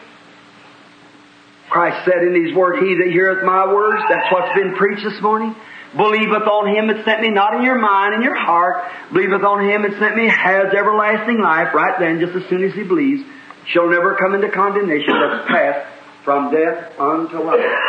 Our Heavenly Father, as we're nearing the close of this message of fellowship, we thank Thee because we can sit in heavenly places in Christ Jesus and fellowship on the Word while the Holy Spirit bringing it to us so lovely and sweetly. Strengthening our feeble beings and making us of His product. We thank Thee for it, Lord. Have you today, Heavenly Father, made a new creature out there anywhere? Thank you. While the words being going forth, have they come to the waters of separation? They're entering now into the blood where they feel something pulling into their heart. Have you made a new creature this morning, Father? Only you can do it. If you have, Father, may they give a recognition of it now. While we have our heads bowed, someone feel that God spoke to you and you want to become His servant. Ain't necessary if you do nothing in the world. I don't know one look but Christ alone and myself. You're not raising your hand to Brother Branham, you're raising it to Jesus Christ, saying, Lord, I truly believe. God bless you, brother. Someone else raise your hand, say, I, I, God bless you, brother. Someone else raise your hand, say, I believe now upon the basis of the shed blood. God bless you, sir. God bless you, my brother. God bless you, my brother. God bless you, my sister. God bless you back there, my brother. Upon the basis of the shed blood, God hears my hand. From this hour henceforth, Lord, I believe something has happened in my heart this morning. He's given me a new start. Right now, I believe it. Something has peace in my heart. What do you say he done that? No man can do it except the Father draws him. And all that will accept him has everlasting life. Right then, the very minute you raise your hand, God sees it. Is there another before we pray? God bless you, lady. I see you. God bless you, brother. I see you. God bless you, brother. Coming upon what? Upon because I want to go to church? Because I want to turn a new page? No. Because something has spoke to me this morning. And I feel that I'm up now into the blood cell. Something's happened to me. I really believe different this morning I ever believed in my life. Right now, I believe that I have become a son or daughter of God. And I'm raising up my hand to you, God, not to Brother Branham, but to you, God, that I now accept you as my own personal Savior. Something tells me in my heart that you're my Savior, and I now accept you in my heart. I'm going to be a different woman or a different man from this day on. I just know it. God bless you, sister. Will there be another? Some dozen more hands went up right here in this little group of people, a couple hundred people or more. Would you raise your hand saying, I accept it? You can't unless God tells you. Because you'd be doing something wrong. But people who just put up their hands a few moments ago was wiping their eyes. What's happened? God's own word has said so. He that heareth my words, that was you and believeth on him that sent me. How can you do it except he reveals himself to you? And because he's done it and you've raised your hand, God says he has everlasting life and shall never come into condemnation, but pass from death to life. Never face the judgment seat no more. You're already judged. God judged you, pulled you in, you accepted it. Take Christ as your Savior. Today you're saved now because you believed on Him. Is there another before we pray? All right, while we bow our heads quietly. Now, Heavenly Father, I don't know nothing else to do. I have asked that this word would go forth and would find its anchoring place. Many, many raise their hands today. They believe you. And they're asking now, Lord, for grace and pardon. And the very minute that you spoke to them, they realized it. They know that, that you had given something in their heart. Something not emotional, but it was something that was burning in there. And they accepted it. And you said because they did it, you accepted them. So now they are saved upon the basis of your word. Every one that believed it with all their heart has right now everlasting life according to the infallible word of the Lord Jesus Christ. Thank you. We thank thee for that. Now we pray that you'll give them long life. Thank you. Make them of thy servants, Lord. And be accepted in the beloved, and may they be filled with the Holy Ghost now. Every one of them. Sealed into the kingdom of God until the day of redemption. Now while we have our heads bowed, Those that raise your hands, would you stand up just a moment? Just stand to your feet. Ever who raised your hand. God bless you. Just stand up. That's right. Everyone that raised your hand. Just stand up to your feet. Just remain standing a few moments, if you will. All that raised your hand. All right, just remain standing. Now, will the audience raise your head? These are your fellow citizens of the kingdom. Look around who it was accepted the Christ. Shake their hand. Will you standing somebody next to them, reach over and shake their hand and say, God bless you, my brother? Each one? You're making a public testimony now, friend. Jesus said, He that will confess me before men, I'll confess him before the Father and holy angels. Right now, immortal life dwells within you. We're thankful for you. God bless you, giving you long life in the greatest of God's blessings. May you always remember this wonderful fellowship in your heart through Christ Jesus. God bless you. Now you can be seated. Now, if I have quoted to you the scripture right, listen what God said here in His Word.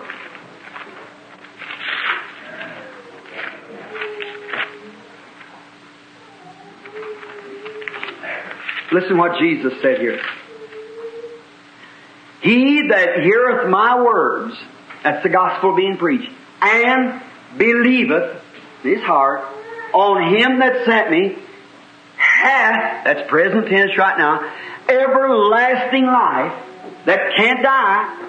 And the right, now you might not know Greek, but the right Greek translation is has Zoe, which means God's own life, has Zoe, and shall never come into condemnation, but pass from death unto life. Here's what happens then. If you die now, according to the Word of God, you go out of the existence of people who can see you into His presence. Amen. And there you live. You can look back, you're in, you're not in the world no more, you're in another world. And then what do you do? You're like those souls on the altar saying, Lord, how long will it be? See, you'll never be an angel. You wasn't made an angel. You were made man and women. So you're longing to come back, cause you can see then when you get up here and say, well, I see what it's all about. I know why I had to die there. I know why that's taking place. Not, you never die. Jesus said, He that heareth my words and believes on Him that sent me has everlasting life. You can't die. You can't die. You just, you die to the mortal part, but you're alive here. Your spirit's right here with Christ. Then you say, Lord, how long is it? Because you wasn't made to be there. You wasn't made that because you're a human being.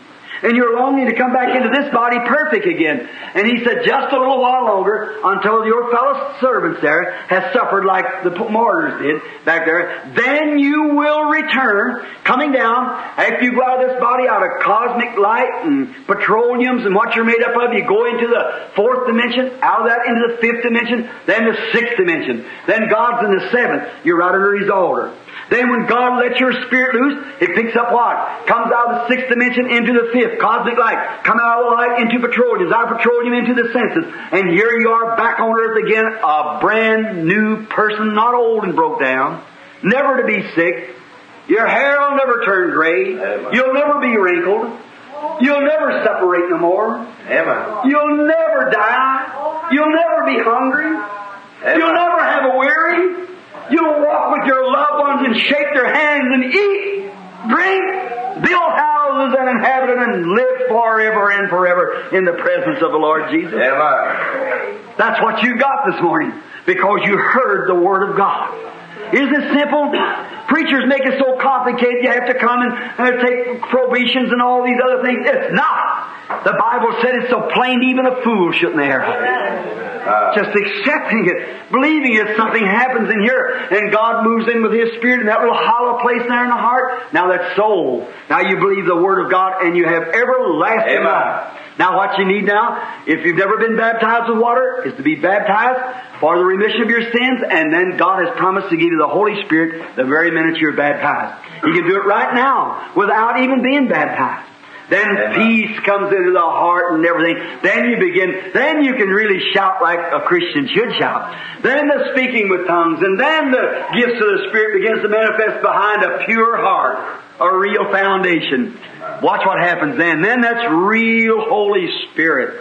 But if you just come up on a little emotion, it'll never work. You'll go right back out and hate. You watch your hearts now, how you long to read the Bible, how you want to get alone to talk with Him and say, Oh, Father, oh, I just love you. That's the fellowship. See? Uh. That's what we need. Don't you think so, friend? Uh. God bless you. Now there's some sick people here to be prayed for.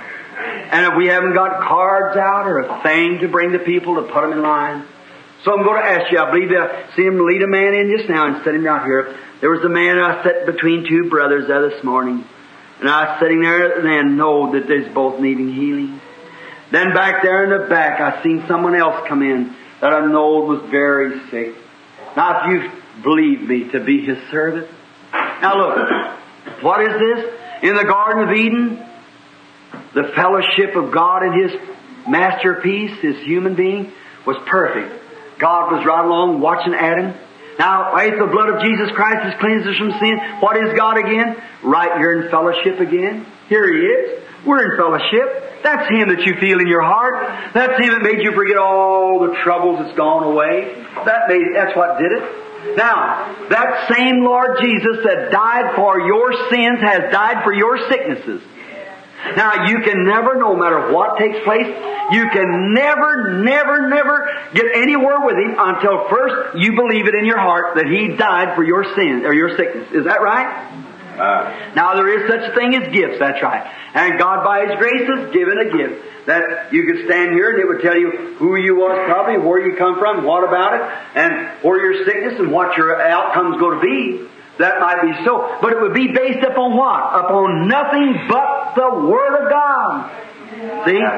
Upon your personal faith in the Lord Jesus Christ. That's exactly right. Now, don't you believe that His Spirit can move in this building and heal every sick person? My sick brother, you believe that? You believe that there, knowing that you, the only thing you can do is either accept Him or die, because cancer would kill you, you, you'd have to die, see? And don't you believe that Jesus Christ will make you well? There's only one hope that you have, and that's in Him, isn't it, brother? And that, that's the only way you can ever be well. Now, doctors has give you up. They ain't nothing they can do about it. Cancer going right on through, and it's going to kill you. Now, that's all they can do. They're honest man. They've looked at you. Miss Morgan, are you standing back there somewhere? I thought I seen you come in a while ago. Mrs. Morgan, uh, uh, here, turn. Can you look around, sir? Just kind of look your head around. Stand up, Mrs. Morgan, if you would, just a moment. There's a lady nurse, one of my first cases, about 12, 14 years ago, was dying here, just had a bunch of skeletons and bones, and she was a cancer case. Eat up with cancer all through her. Look at her now. Wouldn't you like to have health like that again? What happened? She believed the very same thing that I'm asking you to believe. And she wouldn't, no matter, you couldn't make it anything else. The doctor comes and well, just about another few hours or another few days, she'll be gone. Others in here, here's such a lady here a few Easters ago, right here playing the piano, dying with cancer. They're just everywhere in here, see? Dying with cancer. Now what happened? Did everyone come get healed? No. Some of them believed it up here in their head. But some of them looked up to God and it come down here. I don't care what the doctor says or anybody else says. It's so. See? It's so because it's here. Can you believe it like that? You believe that He is going to let you live, my brother? Would you serve God all your life if He had let you live? Would you do it? With all your heart? And you believe that Jesus died to make you well, my brother? God bless your heart. I believe you will receive it right. Frankly, I believe you have now, see? Because just the minute you believe, that's when you receive it. Now, how many with him that's sick will stand to your feet just a minute? That sick will stand with this brother? Just stand up to your feet. God bless you. Just stand up. Just remain standing a minute. That's right. That's right. Now, will you stand, my brother? All right? Now, I want some well person standing near them. Put your hands over on them. Will you do it? Somebody's turn around put your hands on these people. That's right. Oh, what a time. Great position, sister.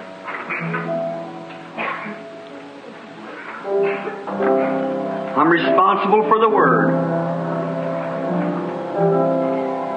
I tell you by the Word of God that Jesus Christ, the one who died to have this fellowship, is right here now. He's in the building right now with you all. That's Him. The, the thing isn't touching one another or touching me or touching some preacher, it's touching him. Amen. See, it's touching him. Do you believe now that your faith has reached up to a place that you feel in your heart you're going to be well? If you do, say amen. Now, bow your head. Now I want each one of you to, I'm going to repeat this prayer and you pray it from your heart. Now you just say the things that I say. Dear God, I come to thee now believing that you gave Jesus to heal my body and to save my soul. I accept Him as my Savior and I now accept Him as my healer. Your servants, the doctors, has done all they can do for me, but they're just man. And they, they can't go no farther. So I bring my body to you, the great creator, the one who made me. You know every part of me. And I believe now in my heart that I'm going to be well because I'm standing believing it. And on the basis of the shed blood, I believe. And in my heart, something's happened. And I know I'm going to be well. Thank you, Father. And I give thee praise for it now, Lord. Do, Lord, now. And I'll serve thee all my life Thank you. and give my body Thank you, Jesus. and my time to your service. Lord, I believe. Amen. Now with your heads bowed, Amen. keep that in your heart. Keep that confessing. Amen. Lord, I believe. Right now, what's the matter? You're healed. Thank you. The Holy Spirit, that truth, that faith has moved down into your heart. Now I'm going to pray for you. And the thing I'm going to do is to pray and cast away that evil, that doubt that would hang around you. And make it leave you so you can go out of here real thankful. Amen. Now, Heavenly Father, I come to Thee as your unprofitable servant, Oh, Jesus. but I'm remembered Here. as my fingerprints is on this altar here. I'm remembering the years that I've served you here. Father. I'm remembering the angel who's met me here. I remember his words to me Thank you, Father. that what you would do if I'd ask and get the people to believe. And I'm coming now, Lord, to this evil's power of doubt that would hover around these people to make them disbelieve in any manner. I'm coming through the blood of the Lord Jesus. I'm coming by that welcome mat that's laid out to me this morning. Amen. bringing every one of these souls like I did that little Indian girl, Yes.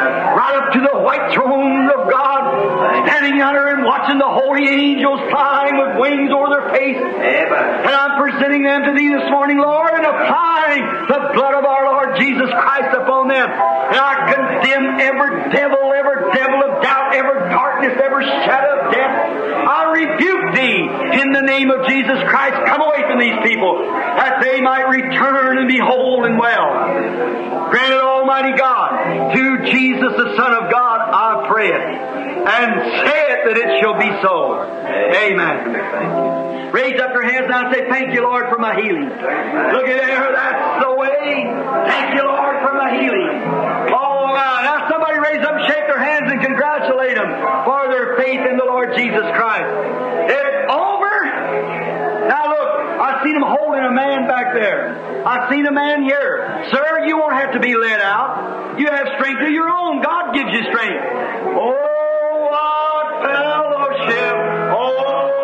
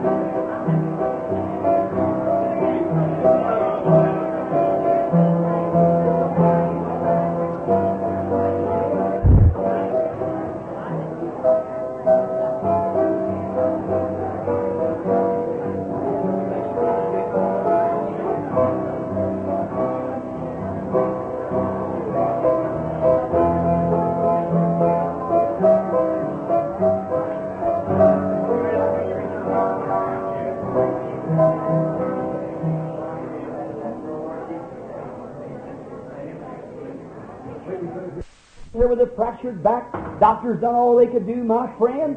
Couldn't raise up by himself or nothing. Here he is walking under the strength and the power of the Holy Ghost. How we thank thee, Father. We thank thee for everyone that was healed today. Everyone that was saved. The man gripping my hands and speaking of the Lord Jesus. Many accepted thee. Oh, our hearts are rejoicing, Father. Bring us back again tonight full of the glory of God. May these people that saved go out of here singing and happy. May those who are healed go out rejoicing. When the doctors look at him and say, What's happened? Then the testimony will come forth. Grant it, Lord, for your glory. Dismiss us from this, this presence here of each other, but never out of your presence. Walk with us in this fellowship, Father, and bring us back again tonight. For we ask it in Jesus' name. Amen. God bless you. Now shake one another's hands and have a glorious good time. God bless you.